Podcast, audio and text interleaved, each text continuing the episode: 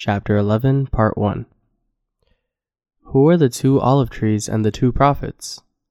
Revelation chapter 11, verses 1 through 19. Then I was given a reed like a measuring rod, and the angel stood, saying, Rise and measure the temple of God, the altar, and those who worship there. But leave out the court which is outside the temple, and do not measure it, for it has been given to the Gentiles.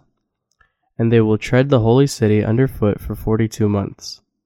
And I will give power to my two witnesses, and they will prophesy one thousand two hundred and sixty days, clothed in sackcloth.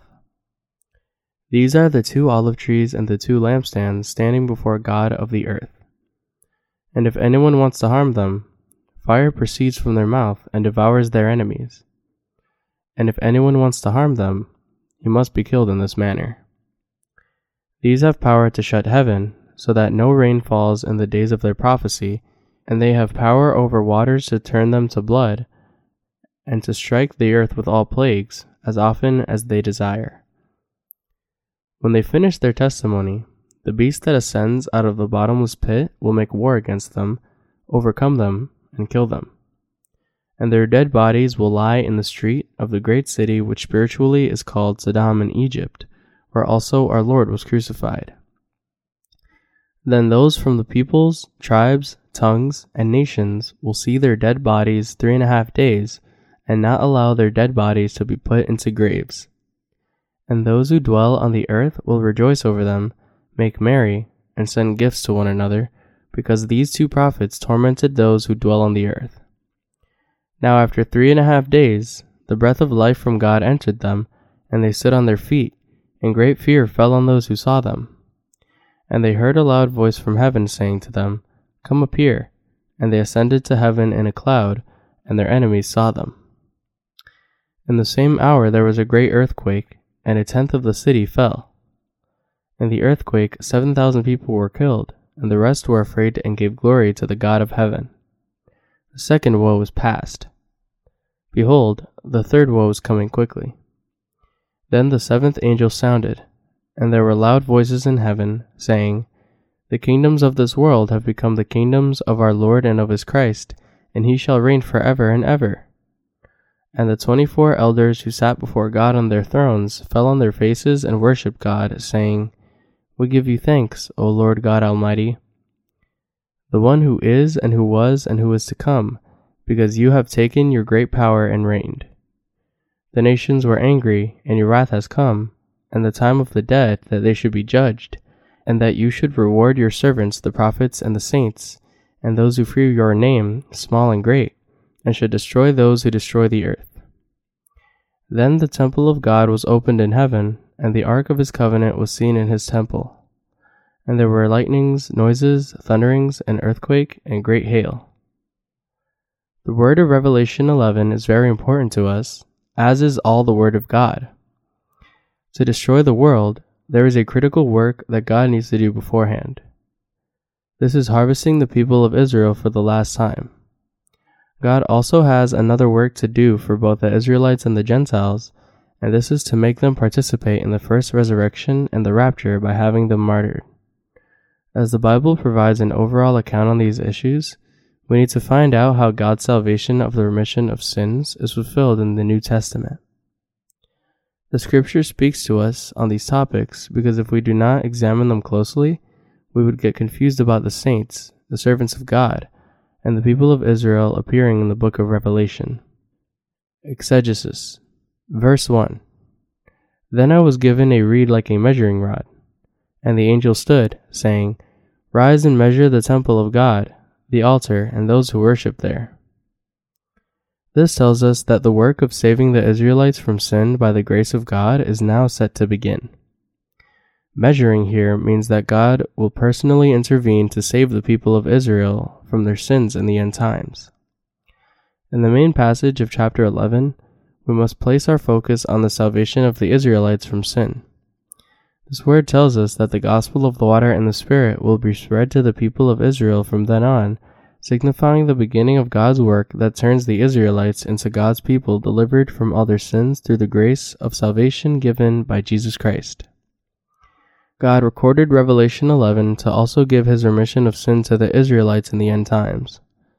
The measuring in verses 1 and 2 means setting the standard for all things. The purpose of God in measuring his temple is to find out, having already planned to save the Israelites, whether or not their hearts are ready to receive their salvation. And if their hearts are not ready, then it is to make them ready, so that their hearts may stand upright. Verse 2 But leave out the court which is outside the temple, and do not measure it, for it has been given to the Gentiles. And they will tread the holy city underfoot for forty two months. God gave Satan power to trample on the Gentiles for three and a half years. Therefore, all the Gentiles must receive into their hearts the gospel of the water and the Spirit, the word of redemption, as soon as possible within the first three and a half years of the seven year period of the Great Tribulation. The history of this world will end as the Great Tribulation passes the midpoint and enters into its second half period. Soon, the time will come in the near future when all the Gentiles, as well as the saints who have already been saved from all their sins, will be trampled upon by Satan. The Gentiles thus must receive the remission of their sins and prepare their faith of martyrdom before the first three and a half years of the tribulation pass by them. At this time, the people of Israel will also suffer under the fearful tribulation during the first three and a half years. But they will also accept the fact that Jesus is their Savior at this time. In the end, the people of Israel will receive their salvation from all their sins during the first three and a half years of the Great Tribulation. We must realize that God will allow the remission of sin to the Israelites even during the period of the Great Tribulation. Verse 3 And I will give power to my two witnesses, and they will prophesy 1,260 days, clothed in sackcloth. God will especially raise two witnesses as his servants for the people of Israel. The two prophets that God will raise for the Israelites are given twice as great power as that of the old prophets, and through the words of their testimony, God will begin to work among the people of Israel so that they would accept Jesus Christ as their Savior. Through the works of these two prophets, many Israelites will become the truly born again people of God. By having the two prophets, whom God would send in the end times to save the Israelites from their sins, perform miracles and wonders, he will make the Israelites, who would then be led by these prophets, return to Christ and believe in him as their Savior. These two prophets will feed the word of God to the people of Israel for 1,260 days during the Great Tribulation's first three and a half years. By giving the gospel of the water and the Spirit to the Israelites and making them believe in it, God will allow them the same salvation that had saved the Gentiles of the New Testament's times from all their sins through faith. Verse 4 These are the two olive trees and the two lampstands standing before God of the earth. The two olive trees here refer to the two prophets of God, Revelation chapter 11, verse 10. The two lampstands, on the other hand, refer to God's church that he founded among the Gentiles and the church that he permitted to the people of Israel. God has built his church among both the Jews and us the Gentiles and he will continue to do his work of saving souls from sin until the very last day. By the two olive trees and the two lampstands, God tells us that just as he had raised up his prophets in the Old Testament's times to save the Israelites from their sins and had worked through these prophets by speaking to them, when the end times come, he will also raise up from the people of Israel two prophets who would preach his word and lead the Israelites to Jesus through these prophets. The Israelites have failed to take seriously the servants of God who are of the Gentile origin, and they do not listen to what these servants of God have to say to them. As they know everything about the sacrificial system and the prophecies of the Old Testament, the end times prophets of God need to be raised from their own people of Israel. The Israelites are so well versed in the scripture that they might as well recite the whole Torah even as they are running. This is why they never believe in what the Gentile servants of God say to them. But God's servants, hearing the gospel of the water and the Spirit that you and I are now preaching, will rise from their own people. When the believers in the gospel of the water and the Spirit rise from their own, and from them rise the two prophets established by God who would explain and preach the word of God to them, Only then will the Israelites come to believe. The people of Israel will know that these two witnesses are the prophets sent and raised by God Himself to save them from their sins in the end times. These prophets will exercise their mighty power, just as the servants of God in the Old Testament, whom the Israelites know well and believe in, had exercised before. The Israelites will therefore see with their own eyes the powerful wonders that two witnesses would actually perform. From this, the people of Israel will return to Jesus Christ and believe in the Lord. When they recognize Jesus Christ as the Son of God and their Savior, just as we do, they will have the same faith as ours, that is, they too will be saved by believing in the gospel of the water and the Spirit.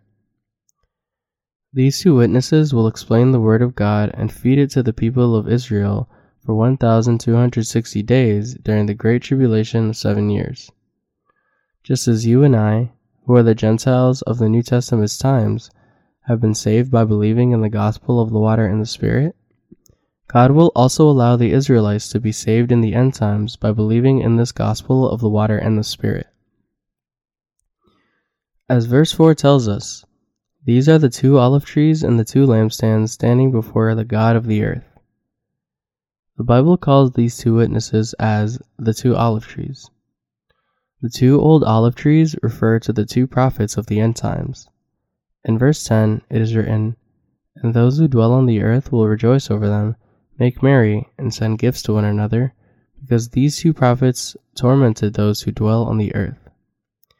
We must solve this word by focusing on who the two olive trees are. Olive trees were used in the age of the Old Testament to consecrate the furnishings of the sanctuary and the altar in the temple of God by anointing them with their oil. This olive oil was used for other purposes as well, such as lighting the temple's lamps. They had to use only the pure olive oil in the temple. God did not allow whatever oil to be used in his temple but he made sure that only the olive oil would be used. Thus, we have to know that the olive tree, as well as the fig tree, represents the people of Israel. There are many interpretations on these two olive trees and two lampstands.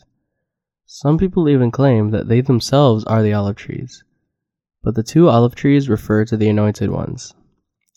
In the Old Testament's times, people were anointed when they were established as a prophet, a king, or a priest.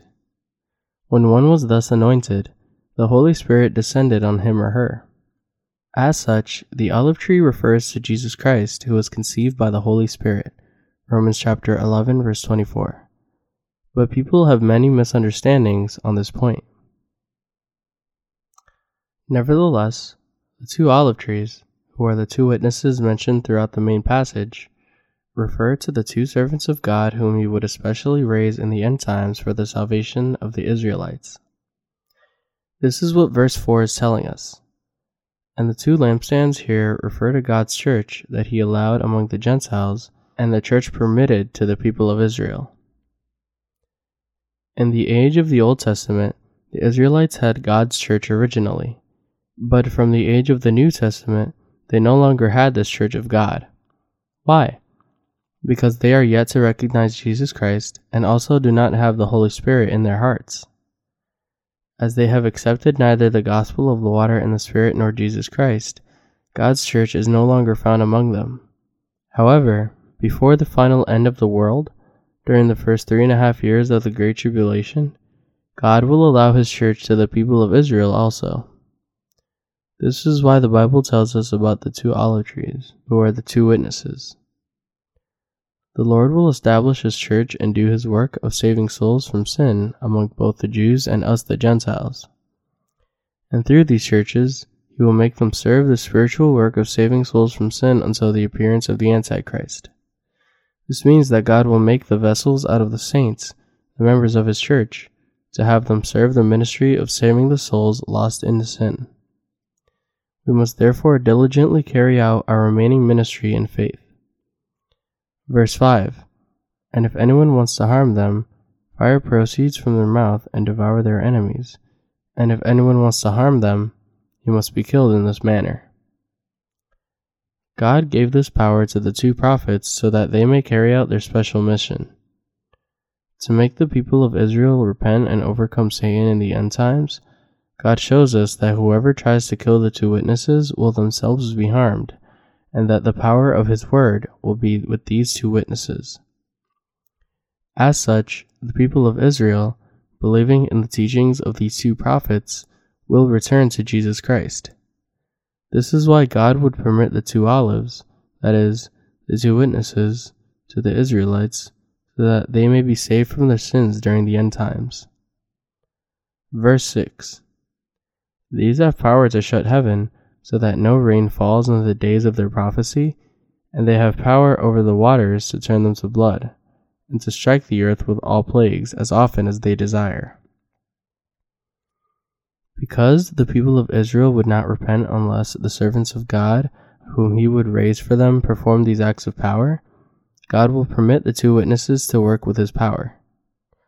The two prophets will not only lead the Israelites to Jesus, but they will also overcome God's enemies with the power and fulfill all the works of their calling. God will give them special power so that they may preach all the word of prophecy to the people of Israel, testifying that Jesus Christ is their long awaited Messiah, and make them believe. Verse 7 When they finish their testimony, the beast that ascends out of the bottomless pit will make war against them, overcome them, and kill them.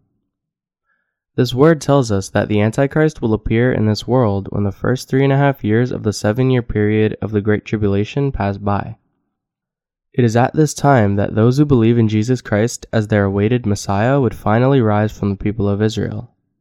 But many of them will be martyred to defend their faith from the beast, who is the Antichrist, and his followers. The two prophets of God will also be martyred when they complete the works of their calling. That these two witnesses would be killed by the Antichrist is according to the will of God. Why? Because God also wants to give them his reward for the martyrs. This reward is for them to participate in the first resurrection, join the Lord in the marriage supper of the Lamb, rejoice forever, and receive eternal life. To give this blessing to all the saints, God wants them to be martyred for their faith. All the saints, therefore, must neither fear nor avoid their martyrdom, but instead embrace it in but instead embrace it in affirmative faith and receive their blessed reward. Verse 8 And their dead bodies will lie in the street of the great city which spiritually is called Sodom in Egypt, where also our Lord was crucified. This verse tells us that the two witnesses are exactly from the people of Israel. The two servants that God will raise for the Israelites are not from the Gentiles, but from their own people of Israel. As such, the two witnesses are killed in the same place where Jesus was crucified. This fact tells us clearly that these two witnesses are Israelites. For the people of Israel, they are the servants of God. To the people of Israel, who are spiritually like the people of Sodom in Egypt, God will establish his two prophets, give them power, and make them testify that Jesus is the Messiah for whom the Israelites have waited, so that the people of Israel may repent and believe in Jesus. The Antichrist will kill the two servants of God on the place of Golgotha, where Jesus was crucified. Because the followers of the Antichrist have evil spirits, they will hate to death these two witnesses who believe in Jesus and testify for him. Like the Roman soldiers who crucified Jesus and pierced his side with a spear before, those with evil spirits will hate not only Jesus, but they will also hate the two witnesses of God and kill them. Verse 9 Then those from the peoples, tribes, tongues, and nations will see their dead bodies three and a half days, and not allow their dead bodies to be put in graves. Among the people of Israel also, there are those who do not believe in Jesus Christ as their Savior.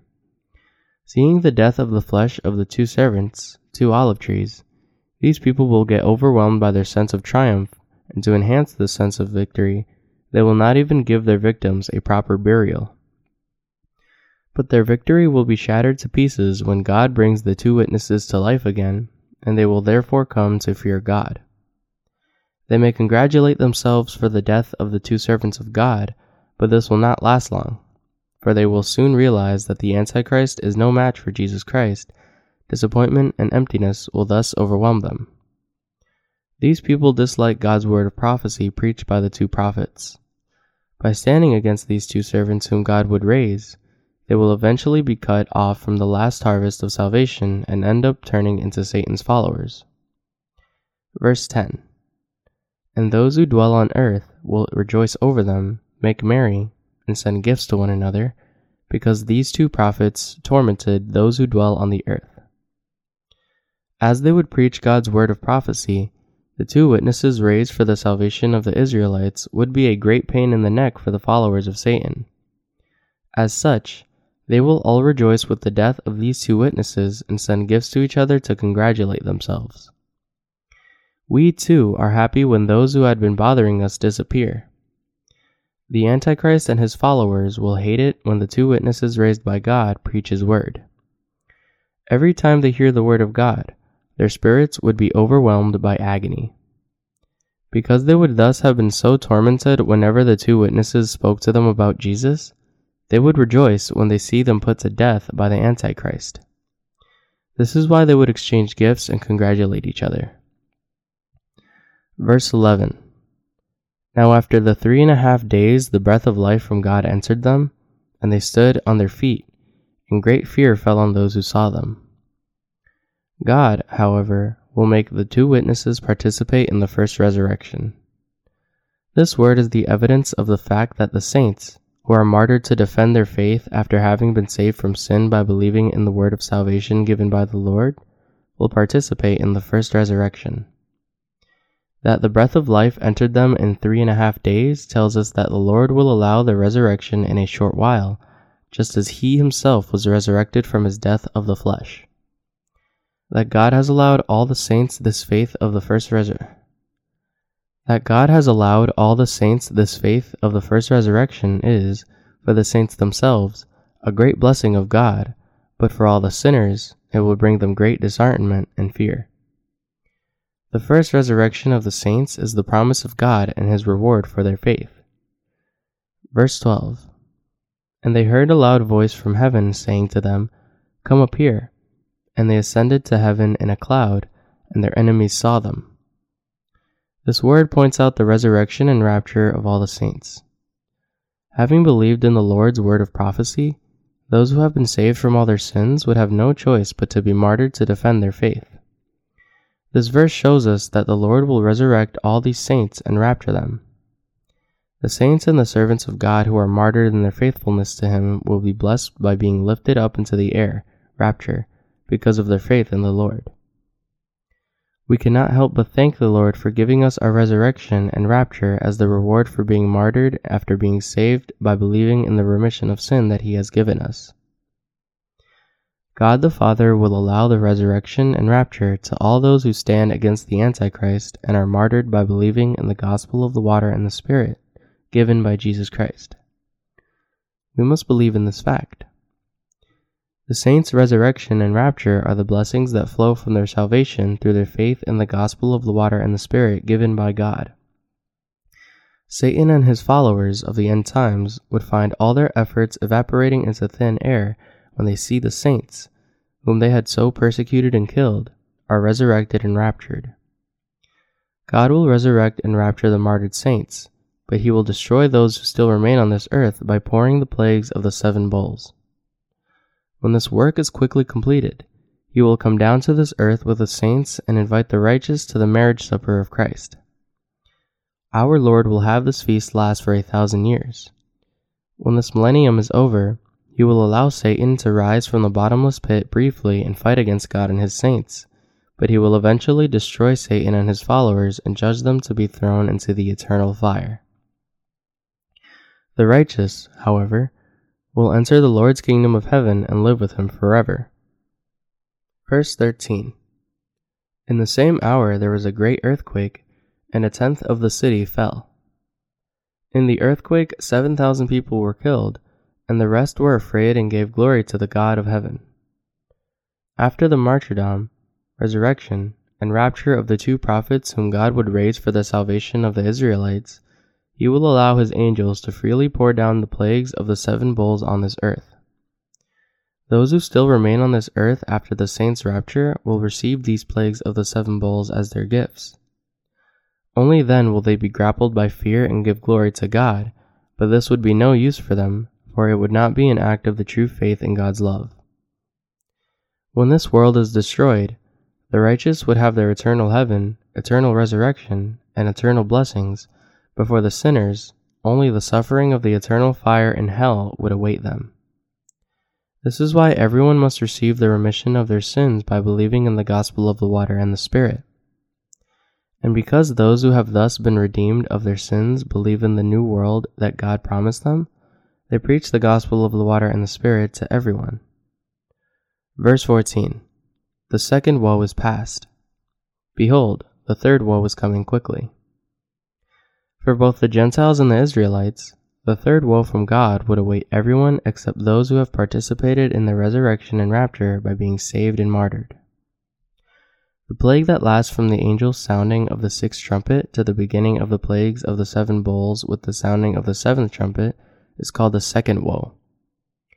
The plagues of the seven trumpets are divided into three periods the early, the middle, and the late periods.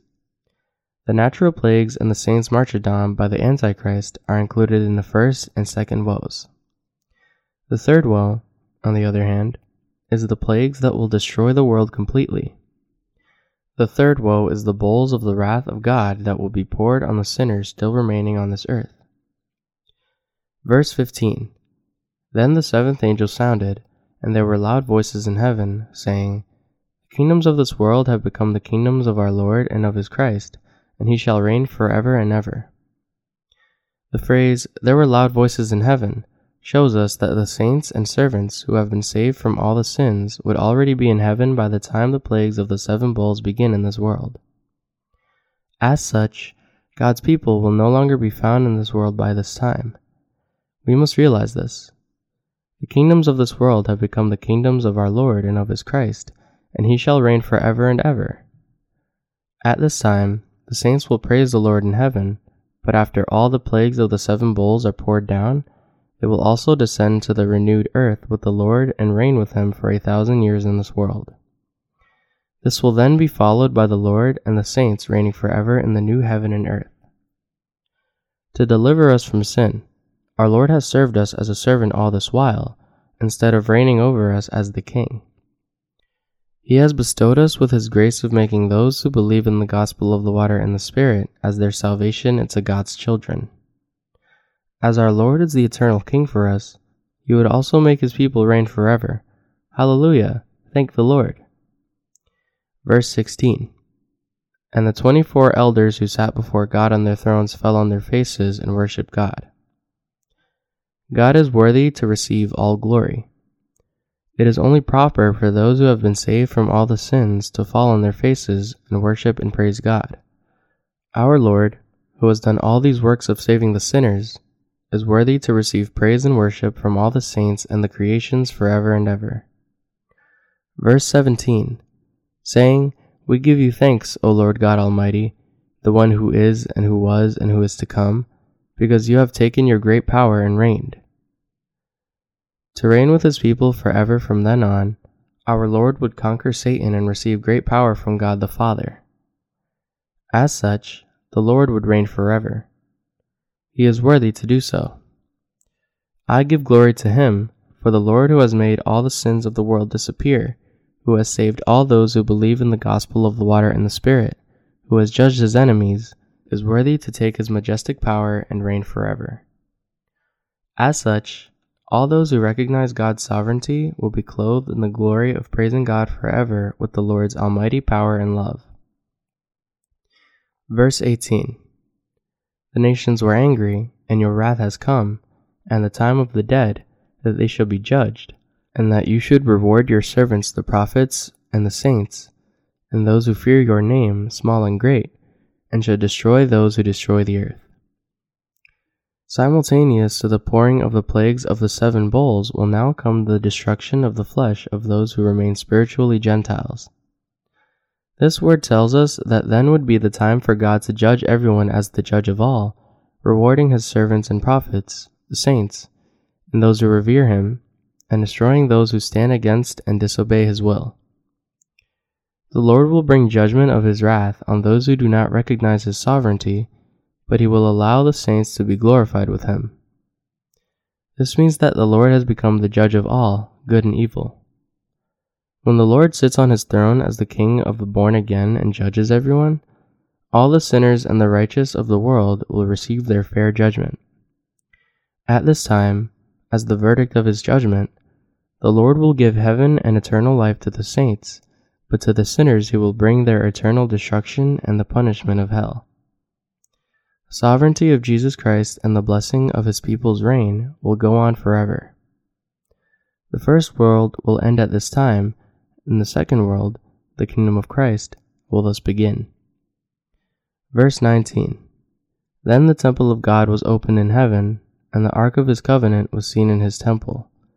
And there were lightnings, noises, thunderings, an earthquake, and great hail.